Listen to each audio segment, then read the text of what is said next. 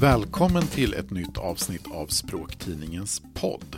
I det här avsnittet så kommer vi prata om nyordslistan 2019. Jag heter Anders Svensson och jag är chefredaktör för Språktidningen och också den som har tagit fram den här listan. Men det är inget som jag har gjort själv utan jag har samarbetat med Ola Karlsson. Välkommen till Språktidningens podd Ola. Tackar, tackar. Ola, du är språkvårdare på Språkrådet men i det här avsnittet av podden och vid den här tiden på året så kan man väl säga att vi båda har tagit på oss nyordsmössorna och blivit nyordsredaktörer. En sån där titel som man kan stoltsera med en gång om året. Jag har varit med om att ta fram den här listan sedan 2013 2013 och sen 2015 så är det jag och Ola som har varit huvudansvariga för den här nyordslistan. Men Språkrådet har ju sammanställt nyord systematiskt i listform ända sedan 80-talet. Jag tänkte Ola, om vi börjar där. Varför är nyord intressanta för Språkrådet? Det har alltid varit intressant. Jag tror att ända sedan starten på den här verksamheten på 40-talet så har vi då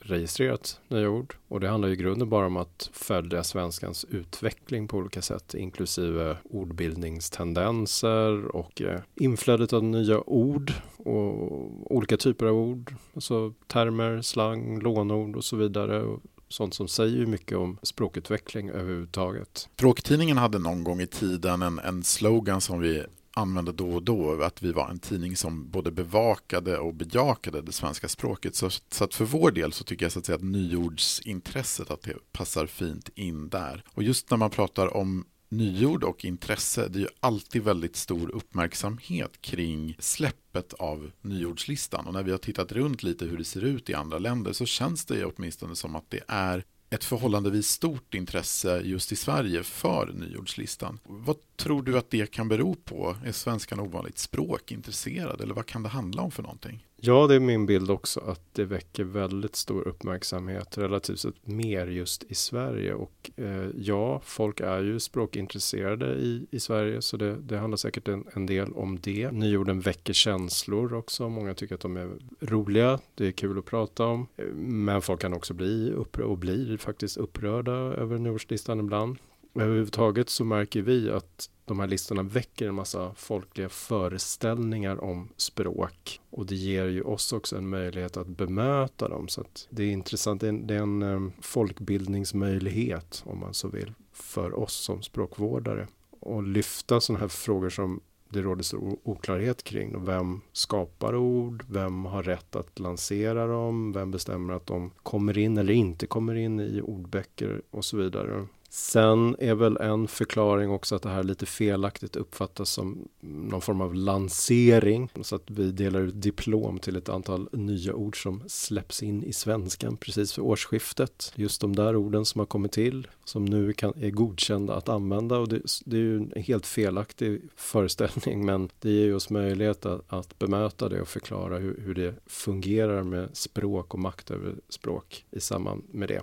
Så det, det, är lite som ordens Nobelprisutdelning. Och det är kanske inte en helt konstig liknelse eftersom många blandar ihop Språkrådet, Språktidningen, Svenska Akademin och eh, SAOL och nyordslistor och, och sådär.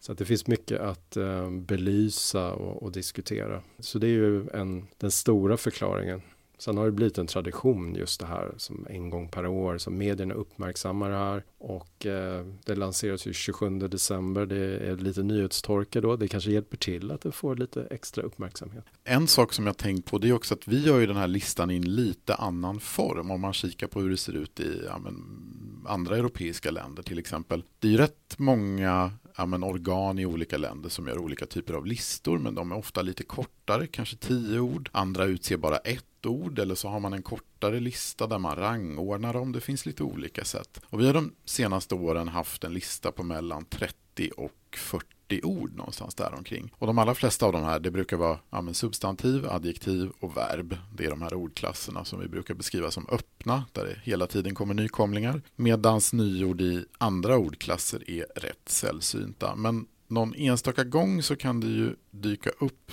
nykomlingar i de här stängda ordklasserna. Jag tänkte vi skulle prata lite om en sån som vi har med på 2019 års nyordslista. För där finns det ett pronomen, nämligen benim. Ola, kan du berätta lite, vad har vi för någonting här? Benim, för den som inte är bekant med det ordet. Alltså det är väl närmast att betrakta som eh, något slags förortsslang. Från början ett turkiskt lånord som betyder min, men som också kan användas då i betydelsen här är jag eller här kommer jag. Eller så, så och från den användningen har man fått den här pronomenanvändningen för, som ersättning för jag helt enkelt. Och som då först nu har plockats upp av framförallt kanske manliga hiphopartister i Stockholmstrakten.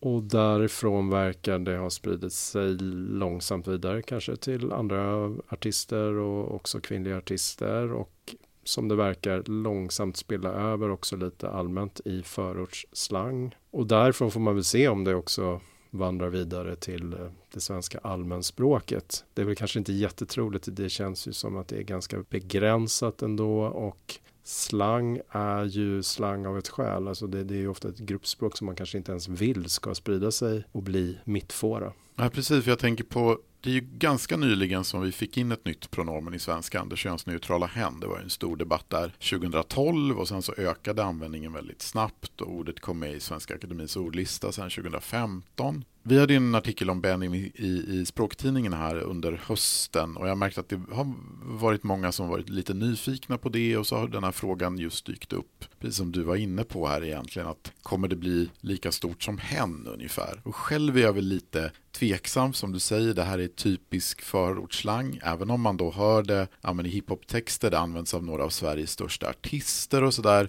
Men det är ett pronomen som är självrefererande, det syftar på en själv och det är också rätt, ja, men, det sammanhang som jag har hört det åtminstone i, i hiphop-texter också ganska självförhärligande. Och precis som du var inne på, ja, men skulle det bli för mycket mittfåra så tappar det väl lite av den laddningen som det har nu, eller vad, vad tror du? Det tror jag absolut. Sen tror jag inte att det alls fyller samma funktion som hen som ju dels är, fyller en lucka för de som inte vill beteckna sig som eh, man eller kvinna och dels ju är ett slags smidighetspronomen som man kan ersätta, eh, använda istället för han eller hon och i många andra funktioner. Det, det, är ett pronomen som verkligen är användbart på många sätt. Det kanske man inte kan säga om, om spänning på samma sätt. Men det kan ju vara ett sätt att variera språk och också pronomenbruk och det, det är ju inte något helt nytt utan det har, har, man ju ofta sett bakåt i tiden också. Framförallt i eh, gruppspråk, i, i slang och så att man använder andra benämningar än jag. Vi har i romskan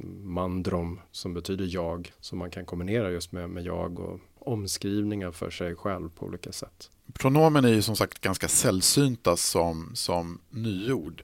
En vanlig typ av nyord det är det som vi kallar för teleskopord. Och ett par sådana exempel från år, årets lista det är animoji och deepfake. Ola, vad är ett teleskopord? Vad är det som kännetecknar det?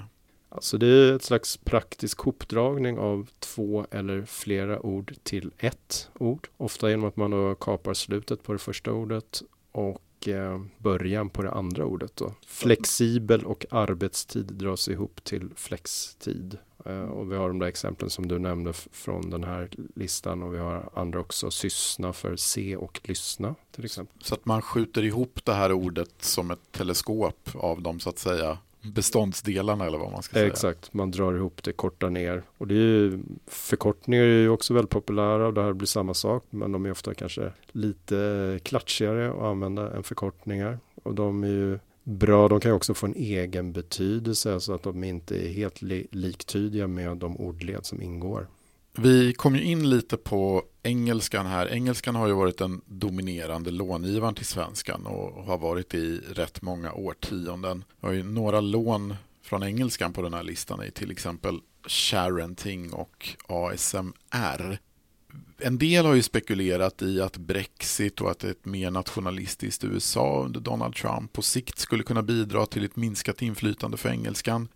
Finns det några sådana tecken idag eller känns det som att vi åtminstone under överskådlig framtid nog kommer fortsätta se en hel del engelska lån i nyordslistorna? Jag tror att engelskan kommer fortsatt stå väldigt stark också i nyordslistorna. Det är ju ändå så att det än så länge är därifrån många tekniska och kulturella fenomen kommer in i Sverige och svenskan man talar ju ofta om att det finns andra stora språk som kinesiska, eh, också arabiska och arabiska som minoritetsspråk i Sverige när, när Sverige ses som ett flerspråkigt land. Att det skulle ge avtryck i eh, ord vi använder och i nyordslistorna. Men det beror ju väldigt mycket på vilken social status de där språken har i Sverige. Och där ser jag ingen förändring än så länge på, på rätt många år tror jag. Ja, precis. Det där är intressant. Det finns ju beräkningar som ja, visar att arabiskan sannolikt har tagit över positionen från finska som det näst största modersmålet i Sverige. Mm. Men eh, de arabiska inslagen på, på nyordslistorna är ju väldigt sällsynta. Och det handlar alltså just om språkets status, eller? Ja, det får man nog säga och, och språkens synlighet. Det är klart att de, de används i vardagen och i lokala butiker ute i, i en förort. Men knappast i de breda lagren och, och i, i de stora svenska medierna. Där är de ganska osynliga. Vi har ju ändå en ganska strid underström av lån från andra språk också. Det är inte bara engelska utan det kan dyka upp lite spanska, lite italienska och så finns det också en liten nästan särskild underström kan man säga av, av japanska lån. Och det märks ju att det är många svenskar som är intresserade av japansk kultur, mat, musik, filosofi, allt sånt. Och vi har ett japanskt ord med på listan i år som är ikigai och som betyder ungefär upplevelse av att tillvaron är meningsfull. Och jag vet inte om du håller med här, vi får se. Men, men de engelska lånen, de brukar ju jag i alla fall i samband med att vi presenterar listan, de brukar jag få en del reaktioner på och de är inte alltid positiva. Och trots att vi brukar, ja men det har en, jag ska inte säga att det är en tradition, men, men de japanska inslagen på, ordlist, på nyordslistan, det brukar som sagt finnas något sånt ord på varje lista. De får jag inga negativa kommentarer på medan det som sagt är lite vanligare att det är någon som stör sig på de engelska lånen. Har du samma känsla? Ja, det har jag. Och jag tror att det hänger ihop med att de här asiatiska lånorden automatiskt upplevs som lite mer exotiska, flärdfulla. Det beror också på vad det är för eh, fenomen som avspeglas i det där ordflödet. Alltså IT-orden är ofta engelska men mattrender är, är mycket mer japanska och italienska. Och det, det är en annan känsla av, av flärd och eh, exotism över de orden ofta som gör att människor är mer positivt inställda. I samband med att vi släpper nyordslistan så får vi ofta, vet jag att både du och jag får ofta frågor om olika språkliga trender och sådär. Men trenderna vad gäller ordbildning och varifrån lånorden kommer, men som vi har varit inne på här, de förändras ju rätt långsamt. Så att det kanske inte finns typiska trender alltid från år till år. Men däremot en ämnesmässig trend de senaste åren, det har ju varit klimatdebatten och den ger ju också tydliga avtryck i årets lista. Vi har bland annat Greta-effekten, klimatstrejk, artdöden, klimatdiktatur och så ett par ord som lite ändå hör ihop med samma ämne, växtbaserat kött, grönt körfält. Eh, hur påverkar samhällsdebatten språket? Den påverkar ju ehm, språket i ganska hög grad. Det tycker jag att vi märker i nyhetslistorna. Jag tror att ganska många av de ord som förekommer där skapas från början av, av journalister, av medier som innebär att, att eh, de här orden färgas av, av samhällsdebatten på olika sätt. Och det ser man ju att väldigt många handlar om sånt som klimat, krig, politik, ekonomi och så. Och, och det är väldigt ofta i de här mer debatterande eh, frågorna som orden dyker upp. En intressant fråga är, jag tänkte du sa, vi hittar ju ofta ord i andra medier. Innebär det här att vi är lite, om vi ska vara lite självkritiska i, till vårt eget arbete, blir det här någon slags lite cirkelgång? Att vi plockar upp ord som finns i medierna och sen så publicerar vi en lista som medierna i sin tur gör nyheter av. Är det, göder vi varandra här på något sätt eller? Det finns ju en uppenbar risk för det och den kan väl stämma lite grann möjligen. Men det är ju de ord vi ändå stöter på när vi gör ganska breda sökningar. Men absolut, det är en vanlig kritik man hör. Att det här är trendiga Stockholmsord som eh, de medieinitierade använder. Men ute i landet så är det ingen som har hört talas om det här. och att vi ju egentligen borde spegla ett bredare språkbruk eh, geografiskt och eh, över generationer och kanske få in mer av talspråk, vad vet jag. Ja, precis, för i dagsläget så har det ju varit så att ja, det har varit väldigt svårt att undersöka talspråk helt enkelt, att kartlägga det. Det kräver enorma resurser. Sen är vi också vi är intresserade av det som vi kallar för allmänspråk. Man kan förstås diskutera exakt vad som ska ingå i det. Men det allmänspråk, ja, som vi brukar se det, det är ju så att säga den typen av texter eller ja, ord i det här fallet som du kanske möter i ja, men etablerade medier, i information från kommuner eller andra myndigheter och sådär. Om vi skulle försöka framtidsspana lite, vad skulle vi kunna tänka oss skulle finnas på eh, nyordslistan 2020? Ja, talspråkliga inslag ligger kanske lite längre fram i tiden möjligen. Men visst, man skulle kunna få in lite fler eh, ord som är vanliga i talspråk. Det finns ju faktiskt sådana möjligheter lite idag. Eh, så det skulle ju kunna vara ett ökat inslag möjligen och mer slang, vardagsord. Annars får man väl gissa, alltså det är ju alltid svårt att säga om framtiden. Men man kan ju gissa att det blir ännu fler klimatord. Klimatnödläget eh, är ju ingenting som kommer att försvinna. Så det kommer nog ge fortsatt starkt avtryck även nästa år. Jag tror också att alltså man har sett en trend under flera år nu att det är um, IT-ord som har att göra med en negativ inverkan av digitaliseringen och mobilanvändning. Det tror jag kommer fortsätta. Sen kan man ju tänka sig att vi det är man var ganska säker på att mobilernas tid snart om några år kanske är förbi. Att vi inte kommer att vara beroende av de här små skärmarna på samma sätt. Och man har ju talat i många år om wearables och sånt där och, och eh, saker man, chips och sånt som man opererar in under huden. Och den utvecklingen kommer väl att stärkas att vi kommer få se fler sådana ord misstänka. Det kanske inte händer nästa år men annars något år senare. Och sen har vi ju också sett en ökad piktogramanvändning som har gett visst avtryck i eh, uh, nyordslistorna. Eh, starkast kanske i ehm, Oxfords lista för några år sedan när den skrattgråtande emojin blev årets ord inom citattecken för det var kanske inte ens ett ord då. Annars är det väl ord för sådana där saker som vi har ju animoji, animoji i år till exempel. Och också ord för saker som inte är ord egentligen utan eh, eller som är icke-språkliga saker. Vi hade VAR-tecknet eh, eller VAR men också det, det tecknet.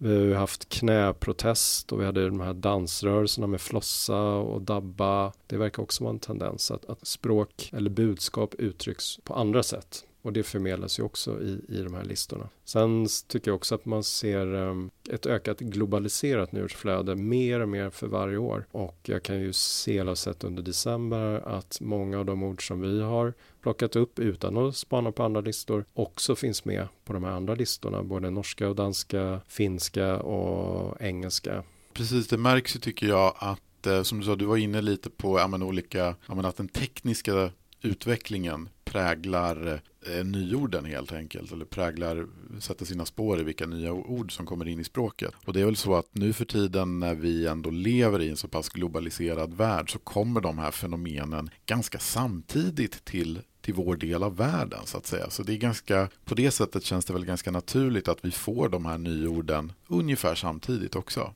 En fråga som vi ofta får i samband med att vi presenterar listan är om våra egna favoritord. Och det är inte riktigt så att vi sitter och när vi väljer ut orden till den här listan, det är inte riktigt så att vi bara plockar dem som vi av något skäl liksom får hjärtat att bulta lite extra, utan vi har ju kriterier som vi går efter. Så att det är inte som att, vi, att det här är en lista med våra blandade favoriter. Så, liksom, det är inget blandband i ordlisteform. Nej, verkligen inte. Men av de ord som vi har på listan och Eh, som uppfyller våra kriterier. Så min, min personliga favorit i år är hundvissla, eh, ett verb. Jag tycker det är en kul språklig bild i ett engelskt översättningslån från dog whistle. Och det utgår ju då från den här bilden av att det finns ju visselpipor som bara hundar kan höra men som inte människor uppfattar. Och när man använder hundvissla på det här sättet så handlar det om ja, att det är någon som så att säga hundvisslar genom att använda något slags signalord som vissa som är införstådda med det här budskapet eller finns i den här tankevärlden eller sfären. De snappar upp de här signalorden och vet hur de ska tolka budskapet. Medan för andra så, så har det här kanske inte riktigt samma innebörd. Och bara för att ge ett exempel, ett, ett typiskt sånt tycker jag är globalist. Och det kan ju uppfattas just som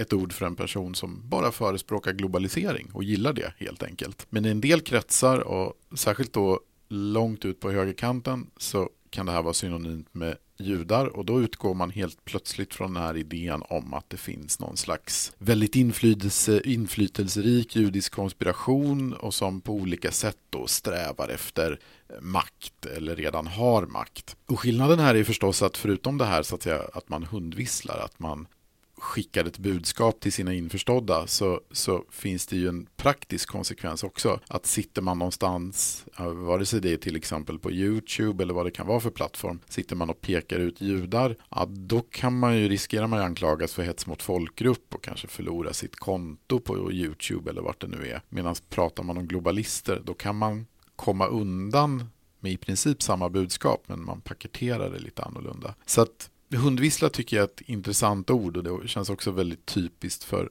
samtiden och jag tycker att det är en intressant språklig bild sådär. Det var min favorit tror jag. Ola, har du någon favorit i år? Ja, men jag håller med att det är de här ofta metaforiska uttrycken som väcker bilder och som också samtidigt är praktiska, att de, de sammanfattar ett komplext fenomen som skulle kräva mycket utrymme att förklara på annat sätt. Så det är både något så metaforiskt som hjärnan tycker om och samtidigt någonting väldigt praktiskt. Så hundvissla tycker jag också är lite av ett favoritord. Eh, popcornhjärna tycker jag är också ett likartat exempel. Vad är en popcornhjärna? Det är en hjärna som lider av en massa olika sinnesintryck, mobilanvändning och kanske många olika intryck bara på mobilen med eh, Youtube-klipp och Snapchat-meddelanden och dessutom andra olika intryck samtidigt som gör att vi har svårt att fokusera på en uppgift och, och eh, det blir en, en, stress för hjärnan helt enkelt. Och I grund och botten handlar det om bara en bristande förmåga verkligen att, att, fokusera och att multitaska som det heter utan vi behöver lugn och ro och fokusera på en sak i taget. Och det är ett jättebra ord för att förmedla det här problemet som vi har. Det är, jag håller med, jag tycker det är en väldigt rolig språklig bild det här så att säga med man får in stimuli i hjärnan på samma sätt som det liksom poppar en massa popcorn i en kastrull sådär. Att, och så ska man liksom någonstans försöka sålla mellan alla de här intrycken och prioritera och jag tycker det här just popcornhjärna Ja, man förstår av ordet att det här är ganska knepigt. Ja, popcornflöde som man inte vet hur, hur man ska sätta stopp för. Om vi går tillbaka till 2018 års nyordslista så, ja, så var väl det mest uppmärksammade ordet, jag tror det var det som vi båda fick flest frågor om, det var flygskam. Vissa tror ju att man kan så att säga styra tanken med hjälp av språket. Och det är ju ett påstående som lindrigt sagt är ifrågasatt om man säger, uttrycker sig så. Men däremot är det förstå, förstås så att ord kan ändå få igång en debatt. Och jag tror att det var lite det vi fick där med flygskam, att det, det ordet i sig, det styr ju inte vad vi tänker om, om just fenomenet att flyga, men det satte igång en debatt. Och vi har ju flera, man kanske till och med kan kalla det för mm, efterföljare eller vad man ska säga till flygskam i 2019 års nyordslista. Eh, vi pratar om tågskryta, att man är väldigt stolt, man visar stolt upp att man åker tåg istället för att flyga för att det är inte samma miljöbelastning. Och man smygflyger, det vill säga man skryter inte längre om att flyga. Så i någon mån så tycker jag att man kan se att den debatt, de diskussioner som uppstod lite så att säga på grund av flygskam förra året har så att säga fortsatt in i 2019 och har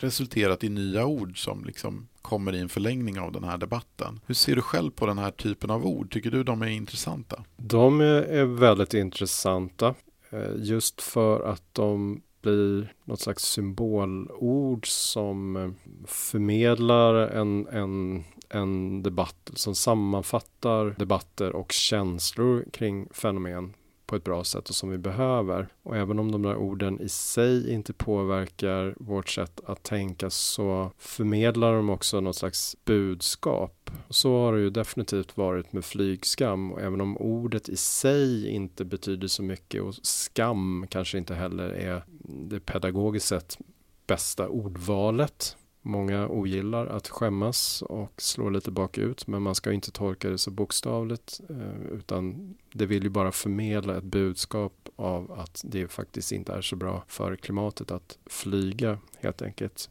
Så det, det, vi behöver sådana här ord för att sammanfatta komplexa och viktiga fenomen och att leverera debatter med, med hjälp av. Och jag tror att vi ser också i, i listan för 2019 2019 med de här klimatorden att de är ju ett sätt att försöka påverka hur vi tänker. Och det ser man också runt om på en del medieredaktioner. Vi har brittiska The Guardian och svenska ETC som ju medvetet har gått ut med att de, de eh, försöker växla över till starkare klimatord som försöker förmedla också det här budskapet om krisen. Så att klimatförändringar har blivit klimatkris och klimatnödläge. Klimatskeptiker har blivit klimatförnekare och så vidare. Så man kan alltså säga att under 2019 så kan man säga att tonläget när det gäller klimatfrågan eller klimatdebatten det har skruvats upp lite alltså? Ja, det har det ju definitivt. Och att det finns en ökad vilja att kalla fenomenen och, och utvecklingen för vad det faktiskt är idag. Och där tycks ju de här orden spela ganska stor roll för det pedagogiska arbetet som det innebär att, att, att förmedla det här starka budskapet om, om den stora krisen och det, det akuta nödläget. Tack så mycket Ola Karlsson och tack till dig som lyssnat. Språktidningens podd är tillbaka med ett nytt avsnitt om ungefär en månad. Om du har gillat det du hört och vill skänka en slant till podden så får du gärna swisha ett litet bidrag till 123 157 9937 alltså 123 157 9937 och beroende på hur du lyssnar på oss, vilken plattform du använder, vilken tjänst så får du gärna ge oss en kommentar eller en recension, eh, en stjärna eller en tummen upp eller vad det nu kan finnas. Det sägs ju att algoritmerna ska gilla sånt. Nyordslistan den hittar du på spraktidningen.se snedstreck nyord 2019. Och om du är nyfiken på Språktidningen och vill teckna en prenumeration så kan du alltid gå in på språktidningen.se. Tack så mycket och eh, ursäkta ordvitsen men det går ju inte att låta bli så här i slutet på december. Tack så mycket och eh, gott nytt ord.